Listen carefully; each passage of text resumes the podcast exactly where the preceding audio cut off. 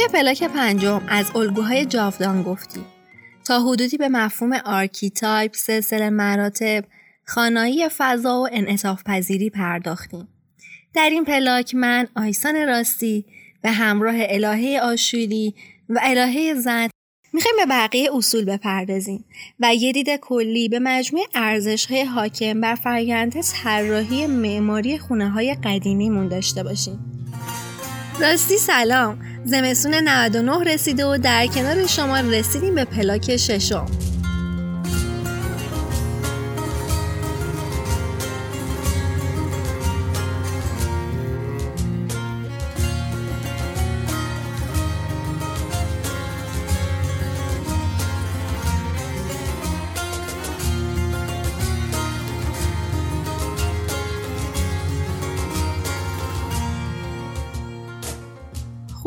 که فناوری جدید رابطه میان خیابان و خانه فضای عمومی و خصوصی رو تو بسیاری از شهرهای امروزی تغییر داده.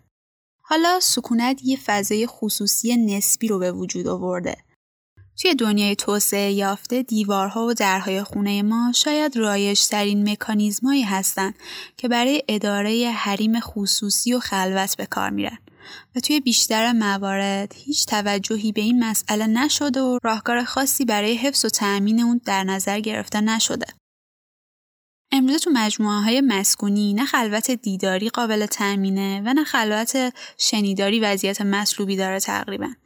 پنجرهایی که کاملا روبروی همدیگه قرار گرفتن و دید مستقیم به همدیگه دارن به طوری که ساکنین خونه ها برای حفظ خلوت و حریم خصوصی خودشون از دید ساختمون های بلندتر مجاور ناچارن که به صورت دائمی از پرده استفاده بکنن. درسته مثلا جای قرگیری درپای آپارتمان ها به این شکله که در صورت باز بودن اون در به راحتی هر رهگذری که داره عبور می‌کنه می‌تونه به درون خونه دید داشته باشه.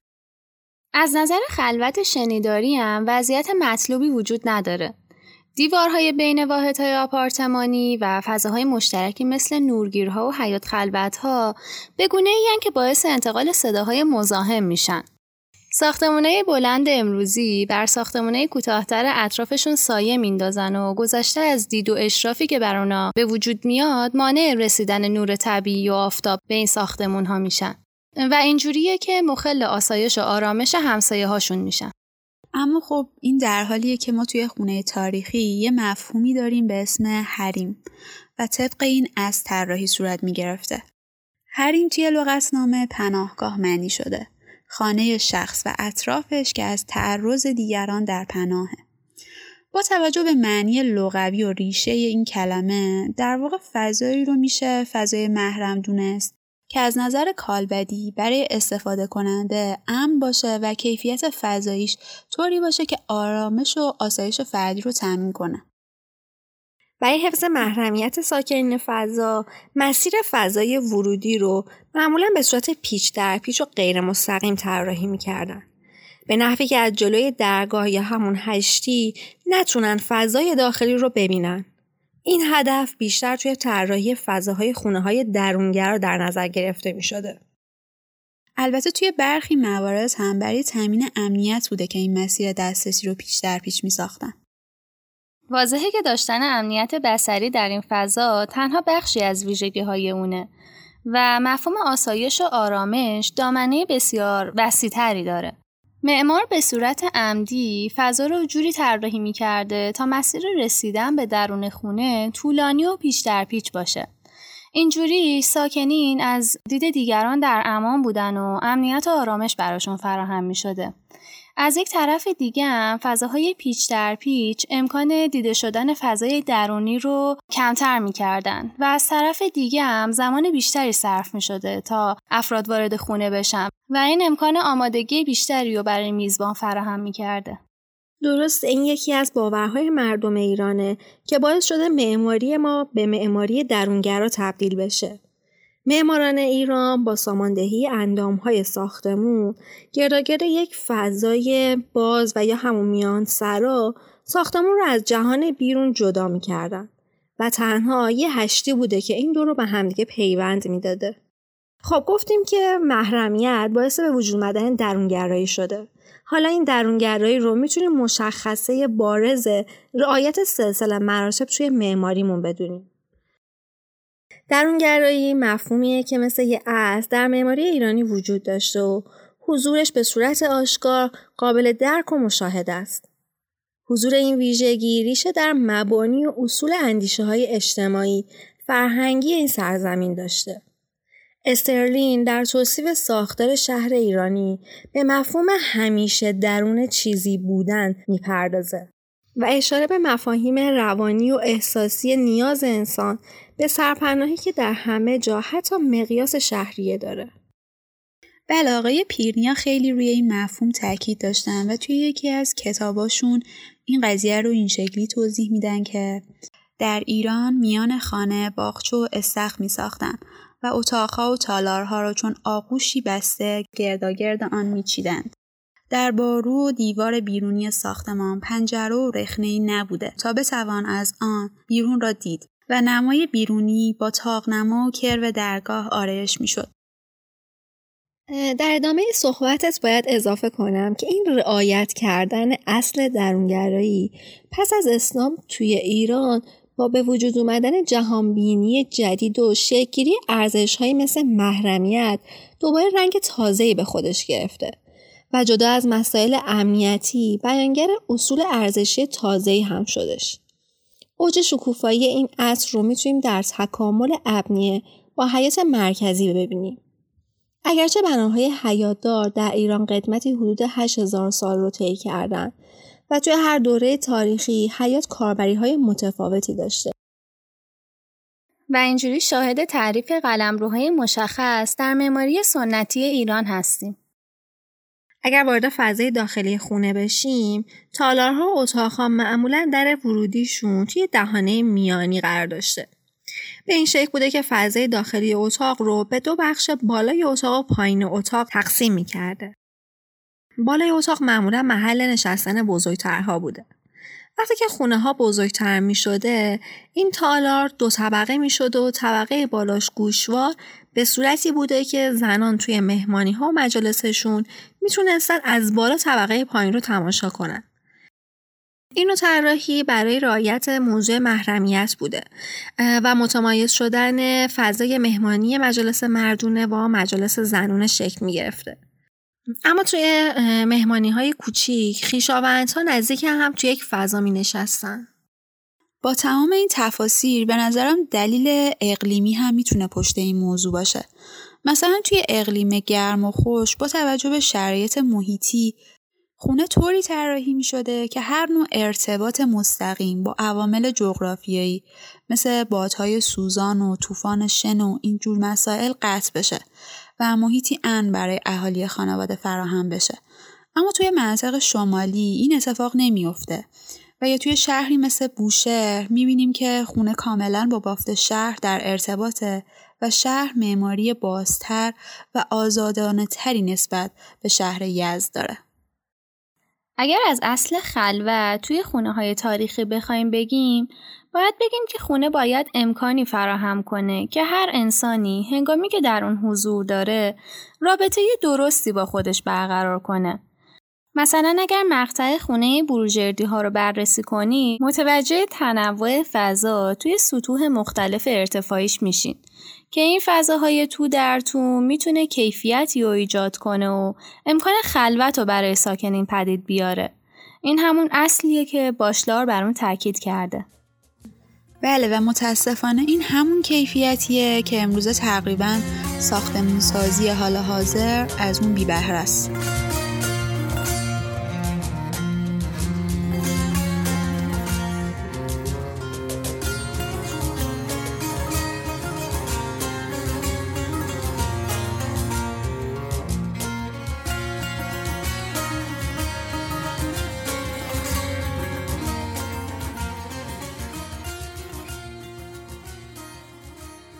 خلوت به معنای جدا کردن خود از غیر و آزاد شدن از محیط پیرامونه.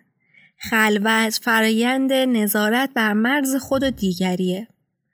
و همچنین فرد گاه نیاز داره که با دیگران باشه و گاه نیاز جدا بودن از دیگران. به خاطر همین خلوت یک فرایند دیالیکتیکیه که دائما در حال تغییره. توی طراحی خونه این خیلی موضوع مهمیه.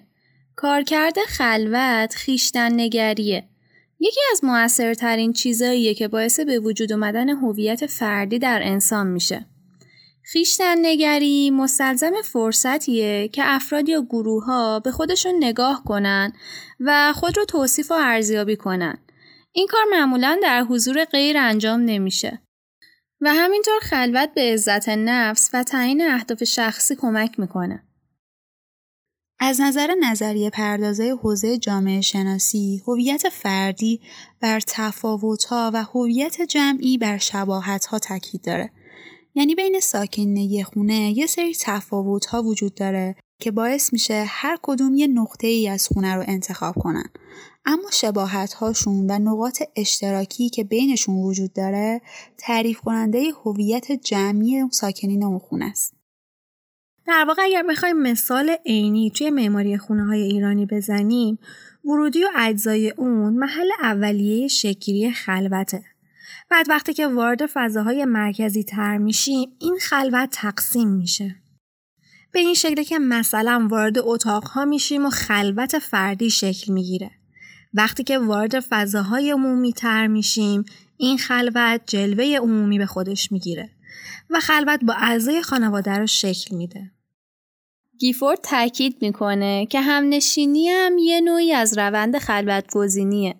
این حیات ها و گرد همزیستن چند خانواده که اغلب با همدیگه نسبت خانوادگی هم دارن این خلوت جمعی رو محقق می‌کنه.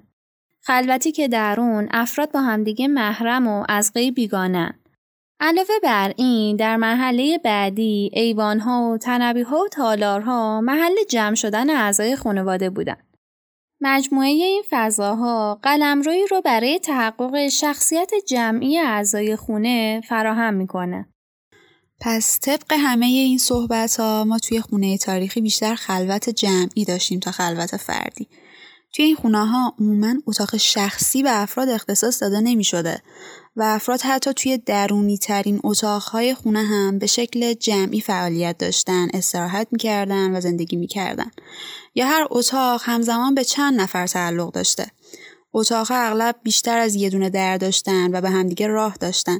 اینجوری که برای دسترسی به یه اتاق خلوت سایر اتاقها مخدوش می شده. پس به ندرت مکانی برای خلوت فردی وجود داشته و اگر کسی نیازمند همچین فضایی بوده مجبور بوده که از زیر زمین و یا اتاقهای طبقه بالا استفاده کنه. می‌دونی اتاقها بیشتر قلم روی عملکردها بوده نه برای افراد. اگرچه توی این گروه از خونه ها فضاهایی کمطور که اشاره کردی مثل گوشوارها برای خلوت گزینی وجود داشته. اما استفاده همزمان بیش از یک نفر از این فضا امکان شخصی سازی رو از این فضاها سلب کرده. درسته که این اتاقها حس خلوت رو ایجاد کرده. اما آری از هر گونه وسایل شخصی هر فرد بوده. رایت کردن مفاهیم اینجوری توی معماری خونه های تاریخی باعث به وجود آمدن یک کیفیت دیگه ای میشه به اسم حس مکان. از نگاه پدیدارشناسانه حس مکان به معنی مرتبط شدن با مکان به واسطه درک نمادها و فعالیتهای روزمره است. این حس در مکان زندگی فرد به وجود میاد و با گذر زمان عمق بیشتری پیدا می‌کنه. هرچقدر که مدت زمان سکونت فرد در یک محل بیشتر میشه، میزان حس تعلق به مکان هم افزایش پیدا می‌کنه. این قضیه وقتی که فرد توی جایی زندگی کنه که در اون متولد هم شده بیشتر نمود پیدا می‌کنه. در نتیجه استمرار سکونت در یک خونه عامل مهمی در ایجاد احساس تعلق به مکانه. و این افزایش تعلق به مکان باعث به وجود آمدن احساس امنیت و اطمینان خاطر توی انسان میشه و بدین ترتیب انسان خودش رو تحت حمایت محیط می‌بینه. آره مخصوصا اینکه توی قدیم عموما سکونت توی خونه ها دوام بیشتری داشته و به ندرت خانواده ها از خونه به خونه دیگه جابجا می شدن. اینطوری چندین نسل توی یه خونه زندگی می‌کردن و حتی توی یه مقطع زمانی یه خاندان با چند تا خانواده در کنار همدیگه توی یه خونه زندگی می‌کردن. توی چنین شرایطی خونه یک پناهگاه ثابت برای فرزندان، نوه ها و فرزندان اونها حتی حساب می شده. و دیگه خونه فقط یک کالبد نبوده بلکه جزئی از حافظه خانواده و افراد محل و حتی مردمان شهر محسوب می شده. و در نتیجه تاریخ زندگی خانواده با تاریخ اون خونه آمیخته می شده. در واقع این دوتا عاملی که گفتی خونه و ساکنین اون به همدیگه اعتبار می‌دادن و به شکلی شناسنامه و هویت همدیگه بودن.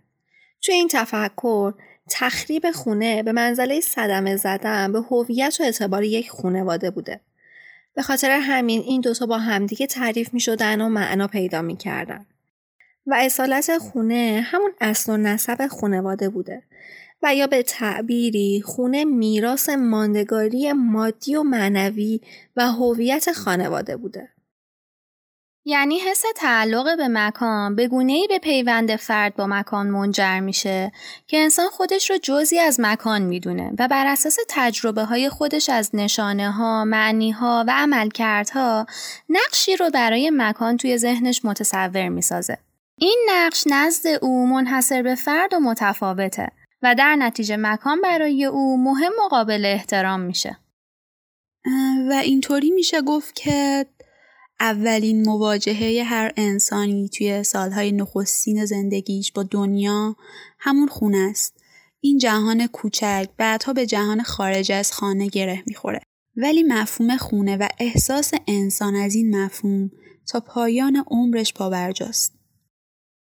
این کهن الگوها انتقال دهنده هویت، سنت و فرهنگ یک ملیتن. الکساندر تنها راه برون رفت از گرداب بناهایی که بیهویت و آری از فرهنگ و تاریخ هستن رو استفاده از همین الگوها می‌دونه. زبان الگو همیشه از زمینه های موجود توی بستر بنا چه از لحاظ محیطی و یا فرهنگی تبعیت می‌کنه و این باعث ایجاد خصلت بیزمانی در بنا میشه. این بیزمانی از حیات و زنده بودن به دست میاد بناهایی که با این مفاهیم الگوها و نمادهایی که ریشه در هویت فرهنگی سرزمینمون دارن ساخته میشن به نوعی که از این آشفتگی و هرج و فرار می‌کنن. البته به این شرط که از الگوسازی ابزاری برای انبوه سازی و ساخت واحدهای یکسان بدون در نظر گرفتن زمینه و فرم تبعیت نشه. مثلا همین الگوی خلوت جمعی که راجع بهش صحبت کردیم. معماری با ایدئولوژی مردم ارتباط نزدیک داره و معمار باید بنا و ساختمون رو بر اساس تفکرات، باورها و فرهنگ مردم سرزمینش بسازه. این باعث می شده توی خونه تاریخی از بودن توی خونه لذت ببرن. در حالی که امروزه لذت و خوشگذرونی و در بیرون از فضای خونه جستجو می‌کنن. همین عدم توجه به این الگوهای جاودان بوده که الان افراد مثلا مهمانی خودشون رو توی هتل ها و رستوران ها برگزار می‌کنن یا برای اینکه آرامش بگیرن و چند دقیقه رو خلوت کنن به پارک میرن. خونه در قدیم کارکردهای فراوانی داشته و فضاهای زیادی درش طراحی می شده اما امروزه فضاهای خونه و کارکرداش به شدت تقلیل پیدا کرده و این امر در روحیه ساکنینش تاثیر بسیار زیادی گذاشته. امیدواریم که با شناخت درست این الگوها بتونیم اونا رو معاصر سازی کنیم و بتونیم اون تنوع فضایی رو به خونه هامون برگردونیم. اگر شما هم ایده ای به ذهنتون می‌رسه می‌تونید اونو با ما و بقیه به اشتراک بذارید. برای ارتباط با ما می‌تونید از طریق هر اپلیکیشن پادگیری که این اپیزود رو ازش میشنوین و یا از طریق page اینستاگرام پلاک برامون کامنت بذارید. مثل همیشه منابع استفاده شده در این اپیزود رو هم می‌تونید توی توضیحات ببینید. ممنون از اینکه ما رو تا انتها گوش دادید و ازتون می‌خوایم که اگه از محتوای این اپیزود خوشتون اومده اون رو با دوستانتون هم به اشتراک بذارید.